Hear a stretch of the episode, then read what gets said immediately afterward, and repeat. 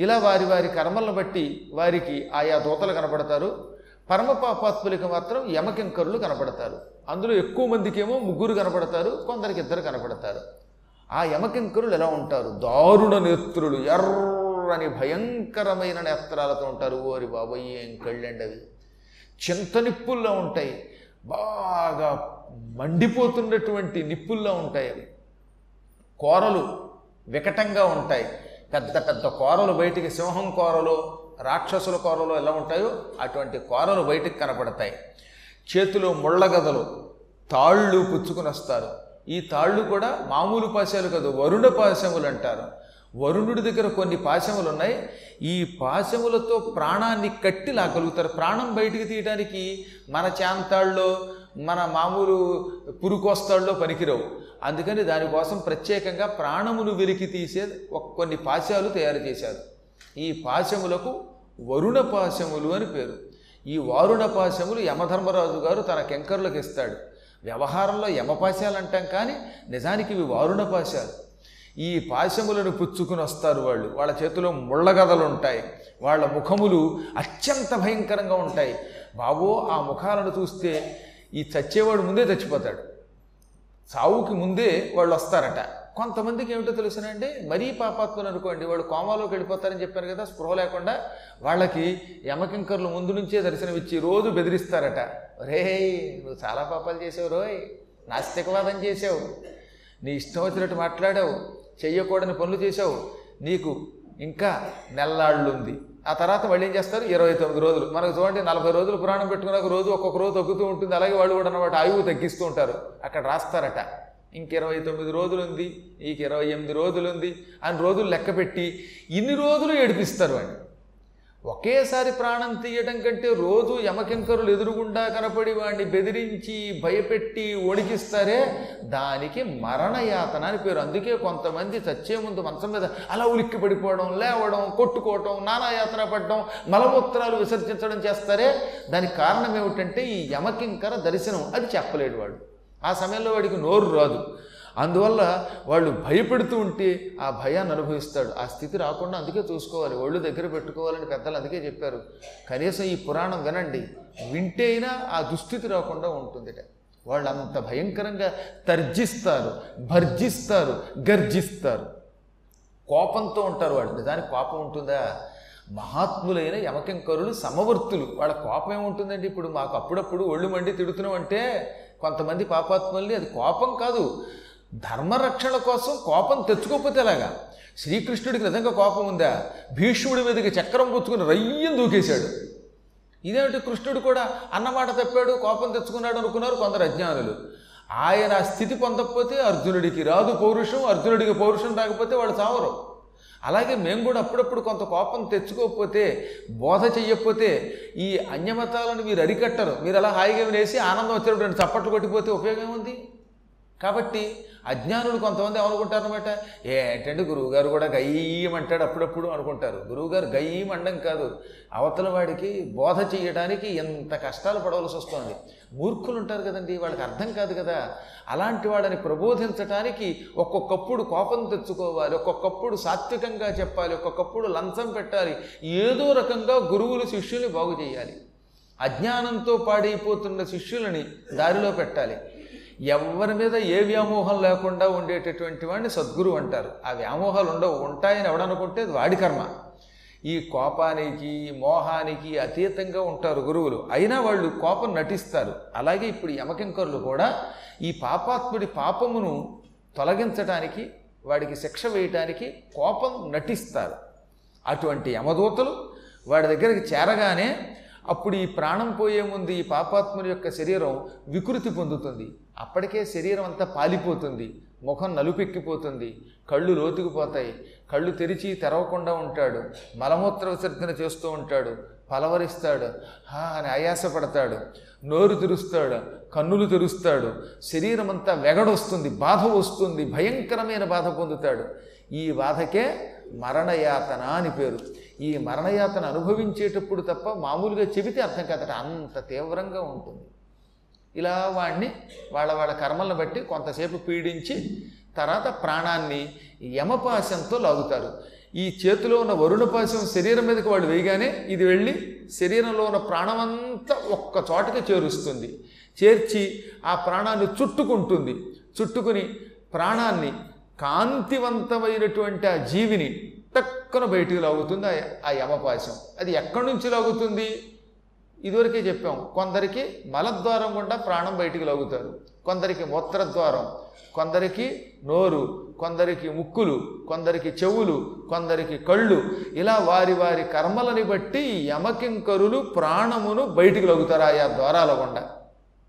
లాగ్గానే క్రమంగా శరీరం వెచ్చదనం కోల్పోయి కట్టెలా అయిపోతుంది. ఈ ప్రాణం బయటికి లాగి లాగడంతో యమకింకరులు ఏం చేస్తారు? ఈ ప్రాణం ఎక్కువసేపు బయట ఉండకూడదట. దానికి మళ్ళీ ఇంకో శరీరం కావాలి. శరీరం లేకుండా ప్రాణం ఉండదు. అందుకని ప్రాణం బయటికి రాగానే దానికోసం ఒక శరీరం సిద్ధం చేస్తారు. దానికి యాతనా శరీరము అని పేరు. అంటే రేపొద్దున యముడు పెట్టే శిక్షలన్నీ ఇదే అనుభవించాలి. యమయాతనలు నరక బాధలు దారిలో యమలోకానికి వెళ్ళేటప్పుడు వచ్చే బాధలు అనుభవించడం కోసం వీడి కోసం ఇంకో బాడీ తయారు చేశారన్నమాట. ఆ శరీరమునకు యాతనా శరీరం అని పేరు. ఆ శరీరం ఎలా ఉంటుంది? నిజ కర్మజనితం అంటే బతికుండగా వాడు ఏ ఏ పుణ్య పాపాలు చేశాడో దాన్ని బట్టి వస్తుంది శరీరం. అందుకే ఉన్నప్పుడు మనం ఒళ్ళు దగ్గర పెట్టుకుని మంచి పనులు చేస్తే కొంచెం మంచి శరీరం వస్తుంది. పాపాలు చేస్తే ఈ పాపాలకు తగిన శరీరం వస్తుంది. శరీరం యాతనా శరీరం కూడా ఎలా పడితే అలా శరీరం మనకివ్వరట. మనము చేసిన కర్మలను బట్టి చేస్తారట. పరులకు ఉపకారం చేసేవాడికి ఆ యాతన శరీరంలో కూడా కొంచెం యాతనలు తట్టుకుని సుఖం పొందే శరీరం ఇస్తారు. అంతో ఇంత ఉపకారం చేస్తే అసలు ఎప్పుడూ ఎవరికి ఉపకారం చేయని వాడికి మాత్రం యాతనలతో కుమిలిపోయే నీచ శరీరం ఇస్తాడు. ఇప్పుడు మనం మానవ శరీరంలో ఉన్నాం. అందరి శరీరాలు ఒక రకంగా ఉన్నాయా? కొందరి శరీరాలు ఆరోగ్యంగా ఉంటాయి. కొందరి శరీరాలు అందముగా ఉంటాయి. కొందరికి ఏం తిన్నా పడుతుంది. కొందరి శరీరాలు అనారోగ్యంతో ఉంటాయి. కొందరి శరీరాలకి ఏమీ పడదు కొందరి శరీరానికి రకరకాల రోగాలు. అంటే ఇవన్నీ ఎలా అయితే ఈ శరీరాల్లో మార్పులు ఉన్నాయో చచ్చాక కూడా శరీరాలకు అలాంటి మార్పులే ఉంటాయి. నువ్వు బ్రతికుండగా చేసే కర్మలను బట్టే నీకు ఆరోగ్య శరీరం లేక అనారోగ్య శరీరం లేక రోగ శరీరం లేదా నీ రోగ శరీరం ఇవన్నీ వస్తాయి. కాబట్టి యాతనా శరీరంలో కూడా ఇక్కడున్న బాధలు ఉన్నాయి అక్కడున్న బాధలు రెండు బాధలు అక్కడ. ఇవాళ మనకి రోగాలు వచ్చాయంటే రోగం అనుకోకండి అది. పూర్వజన్మ కృతం పాపం వ్యాధి రూపేణ బాధతే. పూర్వజన్మలో మనం చేసిన పాపమే ఇవాళ మనకి వ్యాధి రూపంలో వస్తుంది. ఈ వ్యాధి ఇక్కడుండగా నయం చేసుకోకుండా ఇక్కడ మళ్ళీ పాపాలు చేస్తే శరీరం విడిచిపెట్టాక కూడా యాతనా శరీరం వస్తుంది. యాతనా శరీరం కూడా అలాగే ఉంటుంది మళ్ళీ. ఈ యాతనా శరీరంలో మరీ ఎక్కువ పాపాలు చేశాడు అనుకోండి అటువంటి వాడికి ఇక లింగభేదం ఉండ లేకుండా పోతుందట. వాడికి శరీరంలో మలమూత్ర విసర్జన చేసే అవయవాలు ఉండవు. అదొక దుబ్బు శరీరం తయారవుతుంది. అందులోకి ఈడ్చి ఈ ప్రాణాన్ని చేర్చేస్తారు. ఇప్పుడు ఈ ప్రాణం బయటికి రాగానే యమకింకర్లు పట్టుకొచ్చిన యాతనా శరీరంలోకి ఈ ప్రాణాన్ని ప్రవేశపెడతారు. ఇప్పుడు వీడికి కొత్త శరీరం వచ్చింది. ఇంతవరకు ఆ శరీరంలో ఉన్నాడుగా అందులోంచి ఇంకో శరీరంలోకి వచ్చాడు. ఇందులోకి మారడానికి అందులో కాసేపు సర్దుకోవడానికి చాలా కష్టం అవుతుంది వాడికి. అడ్జస్ట్ అవ్వడం కష్టం ఉండవు ఓ మంచి రూములో ఉన్నాడు అనుకోండి. హఠాత్తుగా రూమ్ మార్చేస్తే ఏమైపోతుంది? మళ్ళీ ఆ రెండో రూములోకి సామాను సర్దుకొని మళ్ళీ అందులో ఎక్కడ పడుకోవాలి ఏమిటని సర్దుకోవడానికి ఇబ్బంది పడట్లా? అద్దిల్లు మారితే ఎన్నాళ్ళు ఇబ్బంది పడుతున్నారు? ఈ కొంప ఇది కూడా అద్దె కొంప. మన శరీరం కూడా పెర్మనెంట్ హౌస్ అనుకోకండి. అసలు ఎక్కడ పెర్మనెంట్ హౌస్ అనే ప్రసక్తి లేదు మానవుడికి. ఎందుకని? శాశ్వత గృహం ఎక్కడుంది? ఎక్కడున్నప్పుడు కొంతకాలమే ఉంటావు నీ ఇంట్లో. నువ్వు ఎంత కష్టపడి ఎన్ని కోట్లు ఖర్చు పెట్టి కట్టినా ఎంత బాగా వసతులతో నీ గది ఏర్పాటు చేసుకున్నా అందులో కొంతకాలమే ఉంటావు శరీరం విడిచిపెడతావు. విడిచిపెట్టిన తర్వాత మళ్ళీ ఇంకో శరీరంలో ప్రవేశిస్తున్నావు. ఈ శరీరం మళ్ళీ తాత్కాలిక గృహం.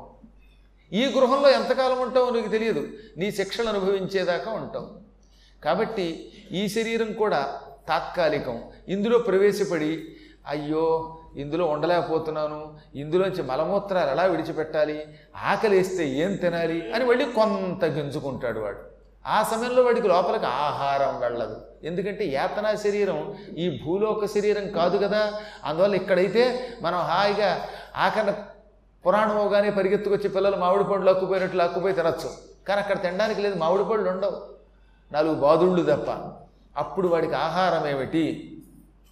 ఇక్కడ భూలోకంలో వినుదేహి బంధులిక్కడ తన దేహము కాల్పతాపతప్తుండగుచున్.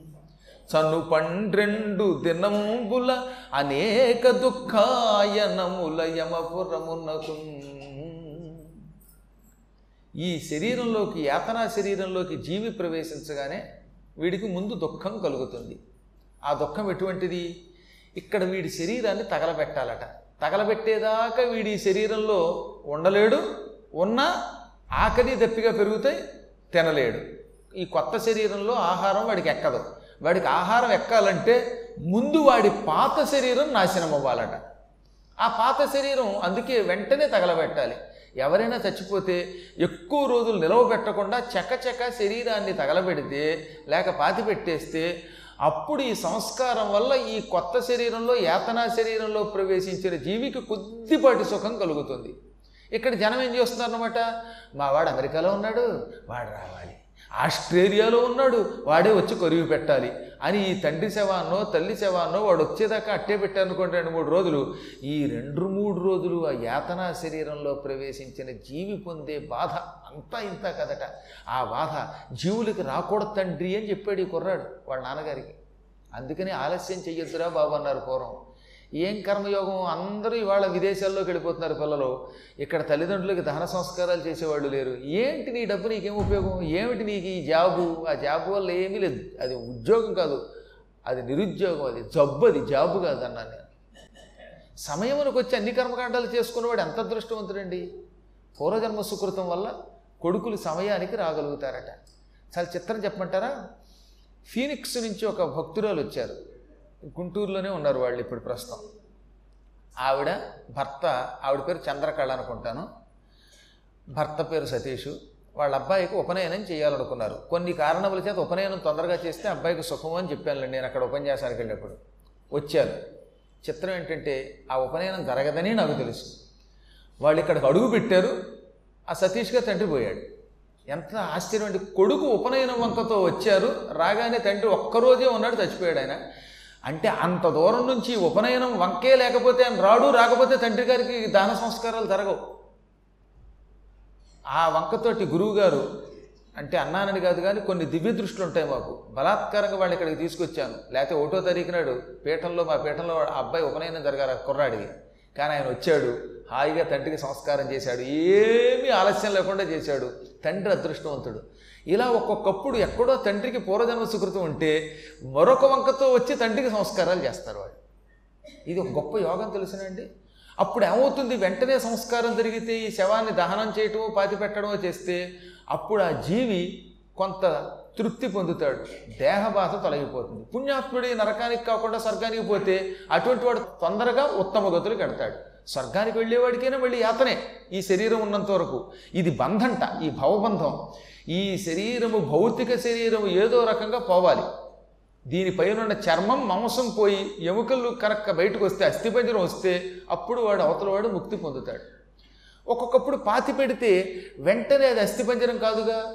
కానీ పాతి పెట్టేటప్పుడు జీవముక్తి కలుగ్గాక అని మంత్రం చదువుతారు. ఆ మంత్రం చదివినప్పుడు అప్పుడు వాడికి విముక్తి కలుగుతుంది. కాబట్టి ఎందువల్ల? ఈ శరీరం విడిచిపెట్టాక ఆలస్యం లేకుండా ఈ చచ్చిపోయిన వాడికి సుఖం కలిగించడానికి శరీరం కాల్చాలి. ఈ శరీరం తగలబడుతున్నప్పుడు కూడా ఈ జీవికి కొంత దుఃఖం వస్తుందిటండి. చెప్పాడు అక్కడ కాల్ప తన దేహము కాల్ప తాపతప్తుండగుతున్ ఇక్కడ వీడి శరీరాన్ని తగలబెడుతుంటే ఆ సమయంలో యాతనా శరీరములో ప్రవేశించినటువంటి జీవి శరీరం వేడెక్కిపోతుంది. బాబు అంటట బాబు వెనకరా బాబు నీ శరీరం నీ భౌతిక శరీరం భూమి మీద ఉండగా నువ్వు ధరించిన శరీరం ఉందే ఆ శరీరం తగలబడుతోంది. అది పోయాక నీకు కొంత హాయి వస్తుంది అని యవకింకర్లు వాడికి నచ్చ చెబుతారు. ఈ శరీరం కాలిపోయాక అప్పుడు వాడికి కొంత యాతన తగ్గుతుంది. ఇంకా ఈ శరీరం విడిచిపెట్టిన దగ్గర నుంచి రోజు ఎంతో కొంత ఆహారం తిలోదకాలు ఇస్తారు కదా ఈ తిలోదకములు వాడికి ఆహారం అవుతాయి. చచ్చిన తర్వాత వాడికి వేరే ఆహారం ఉండదు. ఇక్కడ నువ్వులు నీళ్ళు విడిచిపెడితే నువ్వులేమో ఘన పదార్థం నీళ్ళేమో ద్రవ పదార్థం. ఈ విధంగా మంచినీళ్ళు అన్నం తిన్నవాడు అవుతాడు. వీడికి పిండ ప్రదానాలు చేస్తూ ఉంటే కొంతవరకు వాడికి ఆకలి తీరుతుంది ప్రయాణమై వెడతాడు ఇక్కడ కొడుకు కనుక నాస్తికుడు అనుకోండి వాడు పిండ ప్రదానం చేయడు కదా ఎలాగో? దాంతో అప్పుడు వాడు ఏడుస్తూ అనుకుంటాడు ఛీ ఇటువంటి దరిద్రుడిని కన్నాను. ఈ దరిద్రుడికి ఇలాంటి వాడికి జన్మనిచ్చాను ఏ పాపం వల్ల? అసలు నేను బతుకుండగా దరిద్ర పార్టీలో చేరి నా బోధలను నీ కొడుక్కి నేర్పా ప్రత్యేకంగా నాస్తిక్ కేంద్రం పెట్టా. ఇవన్నీ ఇంత కష్టం తెస్తాయని తెలిస్తే భూలోకంలో ఉండగా ఇలాంటి పని చేసేవాడిని కదా. అయ్యో ఇప్పుడు నా కొడుక్కి నేర్పడం బట్టి కదా వాడుకు నాకు పిండ ప్రదానం చేయటం లేదు అని ఏడుస్తూ పోతాడు వాడు. కాబట్టి ఇప్పుడు కొడుకుని తీసుకొచ్చి ఇవి నేర్పడం పెద్ద గొప్ప ఏం కాదు. చచ్చాక అప్పుడు ముప్పు అవుతుంది గొప్ప కాదు. అక్కడ వాడు పొందే ఆ వేదన అంతా ఇంత కాదు. అప్పుడు వాడు ఏమవుతట? పన్నెండు రోజులు ఇక్కడ భూలోకంలో వాడి కార్యక్రమాలు జరుగుతున్నంతసేపు అనేక దుఃఖాయనముల యమపురమునకు దుఃఖంతో ప్రయాణిస్తాడు. అదే ఇక్కడ పదకొండు రోజులు కూడా సక్రమంగా కార్యక్రమాలు జరిగితే అప్పుడు దుఃఖం ఉపశమనం పొందుతూ ఉంటుంది. ఎండ నుంచి ఎలా అయితే మనం ఓ చల్లని గాలి ఉన్న ప్రాంతంలోకి అడుగు పెడితే కొంత ఉపశమనం కలుగుతుందో ఇప్పటి భాషలో చెప్పాలంటే వేడిలో ఉన్నవాడు ఏసీలోకి వస్తే కొంత సుఖమే కదా. అలాగే పాపాత్ముడికి కూడా ఆ యాతనా శరీరంలో ప్రయాణం చేస్తున్నప్పుడు ఈ భూలోకంలో ఈ పదకొండు రోజులు సక్రమంగా కార్యక్రమాలు మనం పితృకార్యాలు చేస్తే ఒక్కొక్క రోజుకి ఒక్కొక్కటి చేయిస్తారు కదా. దానాలు ధర్మాలు నిత్యం స్నానాలు తిలోదకాలు ఈ జలం దానం చేయటం వస్త్రం నుంచి వస్త్ర జలాన్ని సమర్పించినప్పుడు అవతలవాడు కాస్త ఆ వస్త్ర నిష్పీడనం వల్ల సుఖం పొందుతాడు. ఆకలి తీరుతుంది దాహం తగ్గుతుంది శరీరంలో ఉన్న బాధ ఉపశమిస్తుంది. లేదంటే వాడు ఏడుస్తాడు. ఇంకా బంధుజనులు పన్నెండు రోజులు అయిపోయాక పిండ ప్రదానాలు తిలోదకాలు వివిధ దానాలు సక్రమంగా జరిగితే ప్రయాణం ఇంకా బాగా సాగుతుంది.